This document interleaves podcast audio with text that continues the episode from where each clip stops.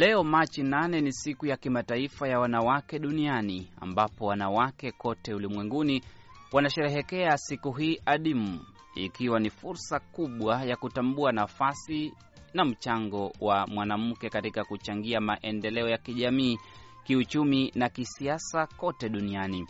Kuwaletea makala hii maalum hivi leo, ungana naye mwenzangu Hadija Riami akishirikiana na waandishi wetu Dina Chahali akiwa Dar es Salaam, Amina Chombo akiwa Mombasa na Osteri Malivika akiwa Goma. Fuatana nasi hadi mwisho wa kipindi hiki. Umoja wa Mataifa uliridhia kuadhimishwa rasmi kwa siku ya kimataifa ya wanawake Machi 8 mwaka 1975 kwa lengo la kuikumbusha dunia juu ya haki za wanawake na usawa wa kijinsia. Uamuzi huu ulifikiwa kupingana na mfumo dume ambao ulitamalaki katika jamii mbalimbali mbali kote ulimwenguni na kuminya haki za msingi za wanawake.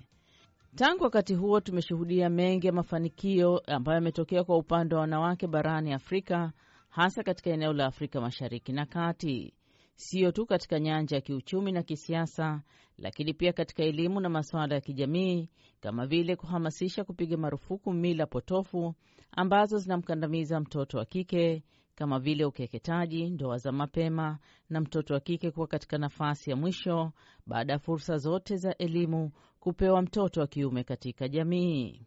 Moja ya mafanikio makubwa sana ambayo wanawake wanajivunia ni kupatikana katika suala zima la haki sawa kwa wote, ni fursa ya kupewa sauti na kufanya maamuzi, kuzungumzia na kusuluhisha mapungufu ambayo yamejitokeza katika sekta mbalimbali, kuanzia vita na mizozo mpaka manyanyaso ya kijinsia.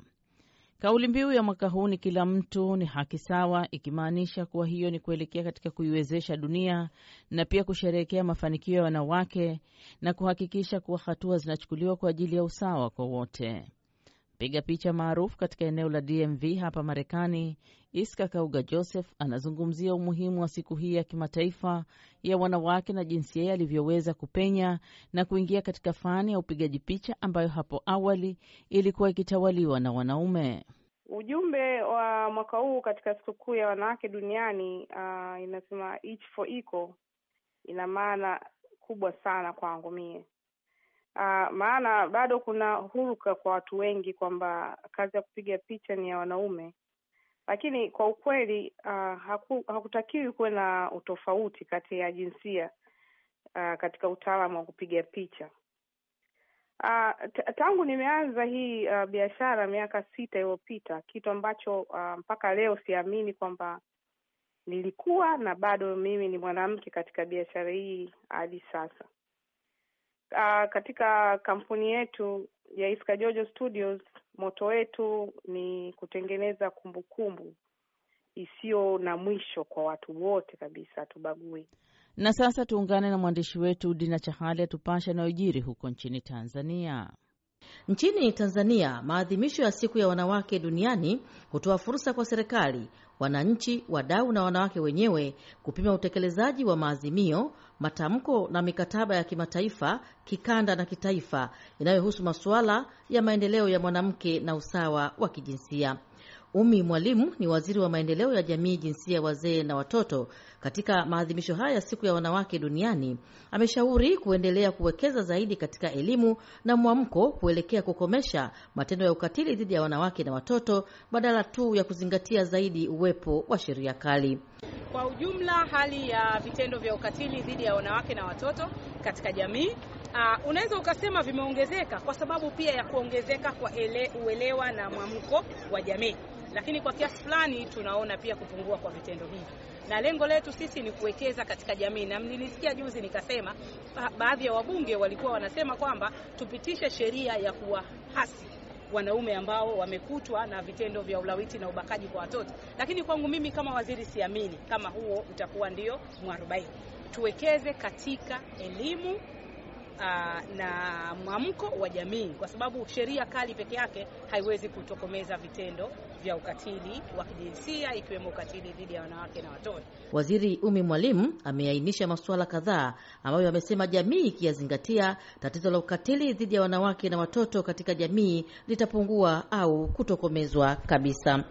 Tukiwekeza katika malezi chanya kwa wazazi walezi kutimiza wajibu wao katika malezi, matunzo na ulinzi wa watoto, jamii kushiriki katika mapambano ma haya, naamini tutapata matokeo mazuri sana. Mtandao wa Jinsia Tanzania TGNP ni miongoni mwa taasisi isiyo ya kiserikali ambayo iko mstari wa mbele katika kutetea haki za wanawake na watoto, ambapo Bi Joyce Nkina, afisa kiongozi wa TGNP, anaelezea changamoto zilizopo katika sheria mbalimbali zinazohusiana na matendo ya ukatili dhidi ya wanawake ikiwemo ukeketaji. Sisi kama wadau wa haki za wanawake, kuna mambo mengi ambayo tuna tuna tunashukuru kwamba serikali wameyafanyia kazi, lakini bado tunaona kwamba kuna mapungufu maeneo fulani fulani. Natoa mfano mmoja.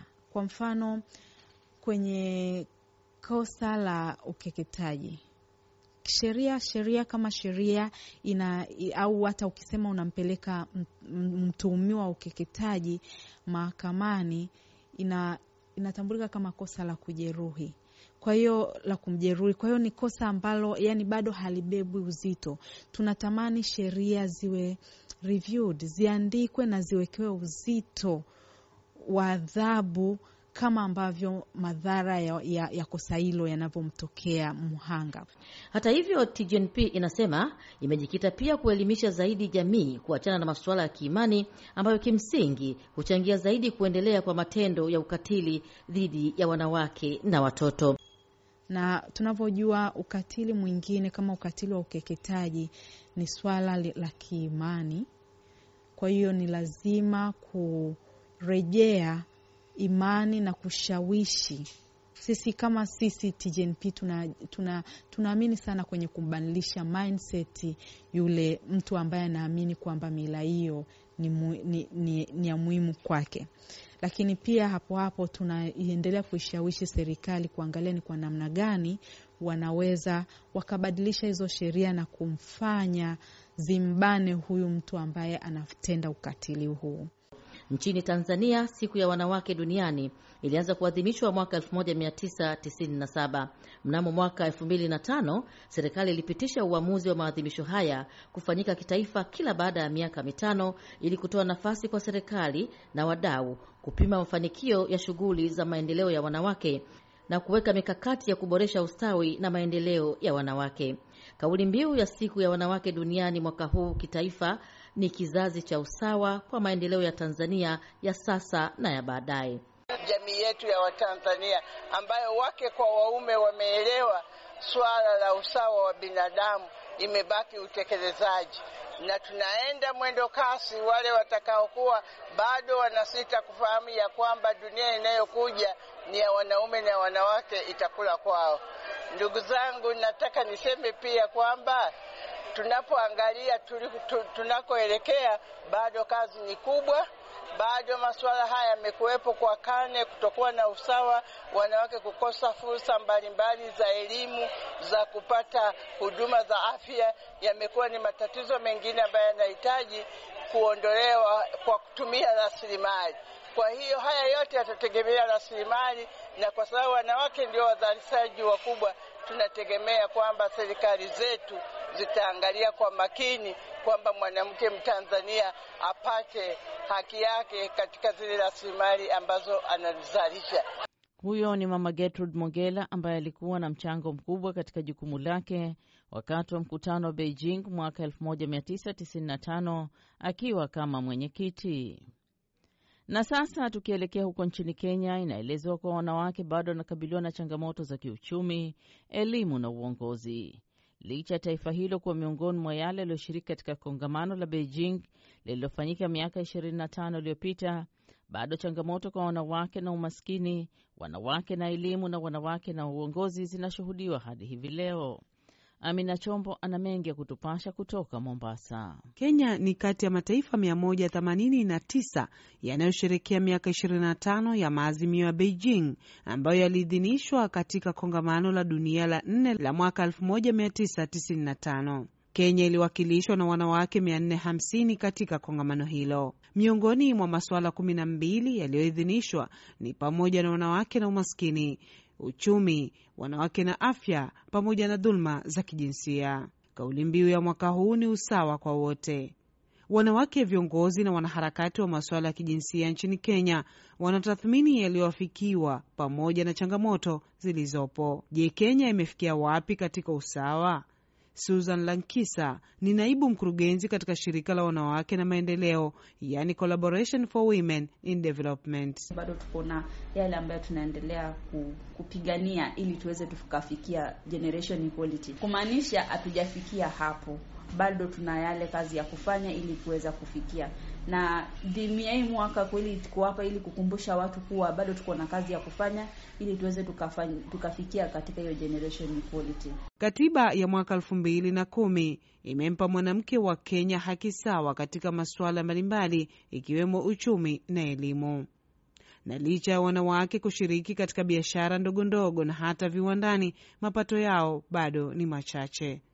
Bi Safina Kwekwe ni katibu mkuu katika wizara ya utalii nchini Kenya. Tunajua kwamba mwanamke ndio uti wa mgongo wa uchumi wowote ule. Katika sekta zote ambazo zinasimamia uchumi, utapata mwanamke ndio yuko katika hali ya kipaumbele: ukulima, masuala ya utalii na masuala ya biashara na viwanda, zote mwanamke ndio katika wingi, ni wao ndio wengi, lakini utapata katika mapato, wao mapato yao yako chini. Kwa hivyo tuna bado, ingawaje kuna participation kwamba wanawake wana participate zaidi lakini kulingana na ukiangalia masuala mapato bado haujapata usawa, wanafanya kazi za zaidi, lakini mapato yao bado yako chini. Katika nyanja za uongozi, Kenya bado inashikilia mkia katika uwakilishi wa wanawake kisiasa Afrika Mashariki. Aidha, katika uongozi wa taaluma Bikwekwe ambaye ni mmoja ya makatibu wakuu katika serikali ya kitaifa akariri kuwa bado idadi ya wanawake katika nafasi za usimamizi ni wachache. Hiyo structure nyumba kumi, 60% by the way sasa hivi ni wanawake, lakini wakati unavyopanda unapata kwamba kwa assistant chief wanaanza kuwa wanaanza kupungua, wanapata kama 40%. Wanapokuja katika machifu kuja mpaka kwa assistant county commissioners mpaka kwa county commissioners wenyewe, sasa hii Kenya nzima ma county commissioners ni wanawake sita peke yake kati ya wale wakatakana wote ambao tuko nao. Kwa hivyo tunaonekana kwamba wako participation yao bado iko chini, yaani katika hizi ngazi za chini tunataka wapande wapande waweze kuokupa hizi sehemu ambazo zinafanya uamuzi wa mambo makubwa. Kielimu, mpango wa serikali wa asilimia mia moja ya wanafunzi kutoka shule za msingi hadi upili ukiendelea, viongozi na wanaharakati wanahisi bado idadi ya wanawake wanaojiunga na masomo ya elimu ya juu ni chache. Bi Safina Kwekwe alielelewa katika maeneo kame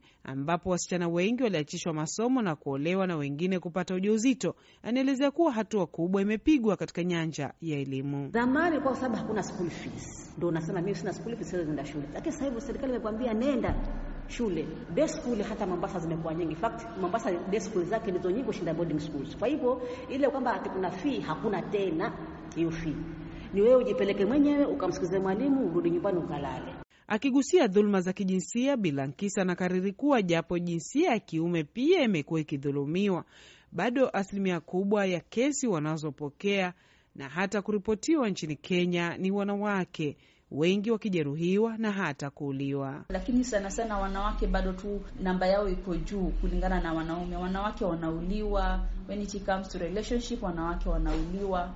Wanawake hawana nafasi ya kubargain for their sexual right. It's like kila wakati wanarepiwa. Na ili kukabiliana na changamoto ambazo wanawake wa Kenya wanapitia Bikweko aelezea haja ya watu kubadilisha fikra zao kuhusu mwanamke ili kufikia usawa wa jinsia. If we, we break the cultural stereotypes ambazo zinasema kama mwanamke kazi yake ni kuwa nesi, kwa hivyo akienda medical school hakuwa daktari, anakuwa nasi, hawe clinical officer, anakuwa nasi. Kwa hivyo hiyo ndio misingi ya mwanamke wa Kiafrika kwamba yeye ndio mwenye kuuguza mgonjwa, yeye ndio mwenye kuangalia wagonjwa, yeye ndio mwenye kulia wakati watu wakifa mambo kama hayo. Sasa hiyo tunataka tuivunje katika akili, kwa sababu ndio inafanya mpaka watoto wetu pia nao wanapochagua taaluma wanachagua taaluma ambazo zimewekwa katika misingi ya kimila. Wawili hao wamewataka wanawake nchini Kenya na Afrika Mashariki kuendeleza utamaduni wa dada ili kufanikisha ajenda za usawa wa jinsia, kimaendeleo, uongozi na hata kiuchumi. Kama tunavyofahamu, mashariki mwa Jamhuri ya Kidemokrasia ya Kongo ni eneo maarufu kwa visa vya manyanyaso dhidi ya wanawake nchini humo kutokana na miongo mingi ya mizozo. Hali hii imewafanya wanawake wa eneo hilo kuchukua hatua madhubuti kuzungumzia madhila yanayowasibu na nini ambacho wanataka kifanyike ili kuwaondoa katika shida zinazowakabili. Kuna mafanikio ambayo wameyapata, lakini pia kuna changamoto ambazo wanakutana nazo. Tuungane na mwandishi wetu Oster Malivika akiwa mjini Goma, tupashe zaidi. Mwezi huu ukiwa ni mwezi wa wanawake ulimwenguni, sisi hapa tunagusia yale waliopitia wanawake, hasa eneo la Beni ulizuka ugonjwa wa Ebola. Walioathirika sana ni wanawake na watoto, na idadi kubwa ya walioambukizwa na kufariki walikuwa ni wanawake. Katika mji wa Beni, Sauti ya Amerika ilitembelea Mama Eugenie Yange akiwa katika kata ya Beni Cite ambako aliambukizwa na ugonjwa wa Ebola. Saa niligonjwa Ebola, banibeba kunyumba, bananipeleka hospitali, banasema kama niko ebola. Saa niko ebola pale, mara mwa nilingiaka kukoma, nilingiaka mara mwa kukoma. Lakini kwa sasa amerudi nyumbani kwake baada ya kupona. Kwa bahati ya Mwenyezi Mungu, akisema mesa yote tunapataka dawa. Hata sasa hapa niko naenda kupata dawa bo nafanyaka bakazi pa tafeki. Sasa nilikuwaka hii ya, ya kidogo kidogo hili, huku akiwa bado hawezi kufanya kazi nzito nzito. Depuis natoka hospitali lo 4 mois si a retabli comme te, niko hapa niko faible, si, siwezi kimbia mbio siwezi beba katini fazi ya ngufu, kazi ya ngufu ngufu kufanya sina nguvu. Mbali na Ebola, Beni kumekuwa kukiripotika vilevile ukosefu wa usalama ukifuatia mauaji. Sijui kama bina binatushambulia kwa nini, lakini tunasikia ni banalu, wengine wanasema ni ba FDLR. Hatujui kama tunasumbuliwa problemu ya wapi, wanawake wakibaki wajane pamoja na mayatima. Hapa tulikutana naye Kyakimwa jidit ambaye alipoteza mmewe katika mauaji inayoendelea kwa sasa Beni. nangu kukufa shemeki yangu mkubwa wake na bwana na dadangu naye alikufaka. Dogo pale, grafre yangu naye akakufaka tu mwile masakre alikufaka nani wicha. Gina wicha. Maake nombre yenye nina nani mui masakre iko karibia si person. Maisha iko mbaya, maisha iko mbaya. Juu. Kwa unasema unaenda tafutia kazi na kunaenda kutanisha tu mwae haiko tando, mutafika bana barudisha kale kafranga keko nako tena kakula tu pale pale kanishililia. Ulikuwa na kapitali ya 300 dolari na kiasi shangala isha bakia nje 50 dolari. Mama huyu akishindwa kusomesha watoto kutokana na hali ngumu ya kimaisha. Kwanza ya kwanza bwanangu njo alianza kufa ma 2014 depuis le 2014 watoto niko na niko na wasomesha tu mie peke make mkaskade kukula ni probleme. Ni unachuruza entere haiko make nguvu haiko. Eh, unaenda na kule kwa unaenda fika nako unaenda fika wanasema oh, nako basha wako watu unakosa kama utafaa nini. Wanawake hapa mashariki mwa Jamhuri ya Kidemokrasia ya Kongo wanasema walitegemea sana uongozi mpya tangu uchaguzi uliofanyika, bado hali ni mbaya kwao, akisema Kati Furaha akiwa katika mji wa Butembo. Utawala ulikuwa tulikuwa tukiamini ya kwamba wakati kunakuwa utawala mwingine pengine mambo yatabadilika, lakini tunaendelea kusikia tu eh, mahabari diskuru zinakuwa mingi, lakini kwa matendo tungali tunangoja. Matendo ingaliki madogo, ni kusema hatuyaona kabisa mabadiliko ya ya kuonekana na ya kuona hali ya mwanamke inaweza kubadilika kwa kuwa eh, kwa miaka iliyopita tulikuwa tukilia na kusema njia za wamama kwenda kutafuta chakula, kwenda kuenda kwenye mashamba zao, kwanza ni njia mbaya, zimefungwa, hawawezi kufanya biashara yao, lakini vilevile vile kunakuwa wale wajambazi na hao magrupu za arme, huku wengi akina mama wakiwa wakulima, lakini wakishindwa kuelekea mashambani kutokana na makundi ya waasi kudhibiti vijiji. Kwanza ni njia ambayo zimefungwa, hawawezi kufanya biashara yao, lakini vilevile vile kunakuwa wale wajambazi na hao magrupu za arme wao wa maimai, lakini vilevile vile hata askari ambao wanaenda kuwazuru wanamke kwenye mashamba, manjia ya kufikia haiko, gari ambazo zinaweza kubeba watu haziwezi kupatikana. Ni kusema umaskini na njaa tulikuwa tukilalamika, na leo hiyo hali haiyabadilika kwa kuwa njia haziyafunguliwa. Louis Adidi akiwa katika mji wa Goma asema hali ni mbaya kwa upande wa akina mama. Hii mwaka tuko naiona tu ovyo ovyo, atuyeka vitu vikwae krize mingi, makuta ziko msirkulasio, atuujishe vrema tuyeka vitu vikwae. Hii mwaka inakuwa tena pire kushinda zingine zizisha pita. Hii mwaka vrema iko pire, atuyue Mungu yepeke wakiwa na matatizo yao binafsi. Akina mama wasema tarehe nane wakati wa mbele, lakini leo hii hawana uwezo wa kusherekea na wengine, akisema mama huyu Beti Milambo, leo hii marsi nakuwa tusa vile ishabakia jina juu zamani kabisa. Leo marsi kama sai tushanza toka chini kushonesha nini, me hatuviwazi tena hata juu hauna hata na ya kuuza hata nguo uko nawaza ndenge madepense sa mko nakusa za kulipia na watoto masomo njo le 8 mars shabakia tu ya baagent de l'etat meshe wengine kabisa hakuna. Veronique Nyavade yeye anafanya biashara ya vitenge katika soko ya Virunga, asema hawana tena wateja kutokana na ukosefu wa usalama kwenye vijiji. Ile wi mars tuko nayo, tutashinda tu mkanisa, tuko tunaomboleza. Tumwombe Mungu atusaidia, tukumbuke juu nchi yetu inajaa mauaji sana, damu inamwangika, watu wanakufa sana. Kwanza mji yetu wa Beni, watu wanauawa kama nyama, kunaona watoto wanakatiwa makichwa, bamama wanakatiwa makichwa, bababa wanakatiwa makichwa, watoto wanabakia mayatima, amani hakuna. Maanake tunajikuta hakuna take tutafanye mwaka, tunaishi tu kwa neema ya Mungu. Ni hayo tu tuliyokuandalia katika makala hii maalum ya wanawake hivi leo, nikiwatakia usiku mwema. Kwa niaba ya Dina Chahali, Amina Chombo na Auster Malivika, mimi ni mtangazaji wako Hadija Riami, nikiwatakia kheri na baraka wanawake wote kote ulimwenguni.